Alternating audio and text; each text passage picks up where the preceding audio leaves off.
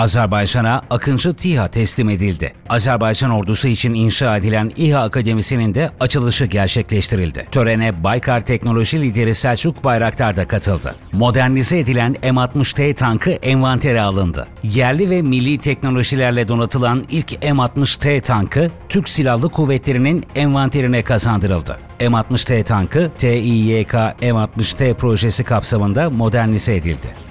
ABD Kongresi Türkiye'nin F-16 savaş uçağı alım talebini onayladı. Türkiye'ye F-16 satışına ilişkin ABD Kongresi'ndeki inceleme süresi doldu. Yasal olarak belirlenen 15 günlük inceleme süreci satışı durduracak engelleme olmadan tamamlandı. Satışa ilişkin sürecin ilgili kurumlar arasında başlamasının önünde engel kalmadı.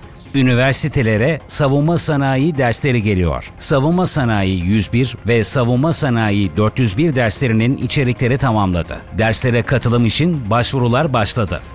Roketsan'ın milli mühimmat üretiminde kapasite sorunu yok. Roketsan son 3 yıldır 500 milyon dolardan daha fazla bir miktarı üretim altyapısı için harcadı. Şirket füzelerin seri üretimine fazlasıyla hazır. Hürjet 27. test uçuşunu tamamladı. Max A-B'ye ulaştı. Tasarım fazı sona erdi. Yüksek hızlı testlerin icrası için uçağın iniş takımları toplanarak motor gücü Max A-B seviyesine çıkarıldı. Türkiye, ABD'ye 155 mm top mermileri için üretim hattı satışı gerçekleştirdi. ABD Büyükelçisi Flake, ABD'nin bir Türk savunma şirketinin yardımıyla Teksas'ta 3 adet 155 mm top mermisi üretim hattı kurduğunu açıkladı. Mısır'la savunma sanayi ortaklığı. Mısır'ı ziyaret eden Cumhurbaşkanı Erdoğan, savunma sanayi çok ciddi potansiyele sahip olduğumuz bir alan. Mısır'la güçlerimizi birleştirerek ortak projeler gerçekleştireceğimize inanıyorum, dedi. Mısır'ın Türkiye'den İHA almak istediği biliniyor.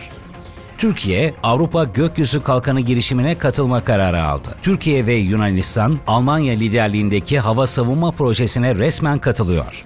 F-16'larda takvim nasıl işleyecek? Şubat ayı sonuna kadar taslak, teklif ve kabul mektuplarının Türkiye'ye iletilmesi bekleniyor. 2024 Haziran-Temmuz aylarında takvimin yürürlüğe girmesi beklenmekte. Modernizasyon faaliyetlerinin ve tedarik edilecek uçakların üretim işlemlerinin Türkiye'de gerçekleştirilmesi yönünde görüşmeler devam ediyor.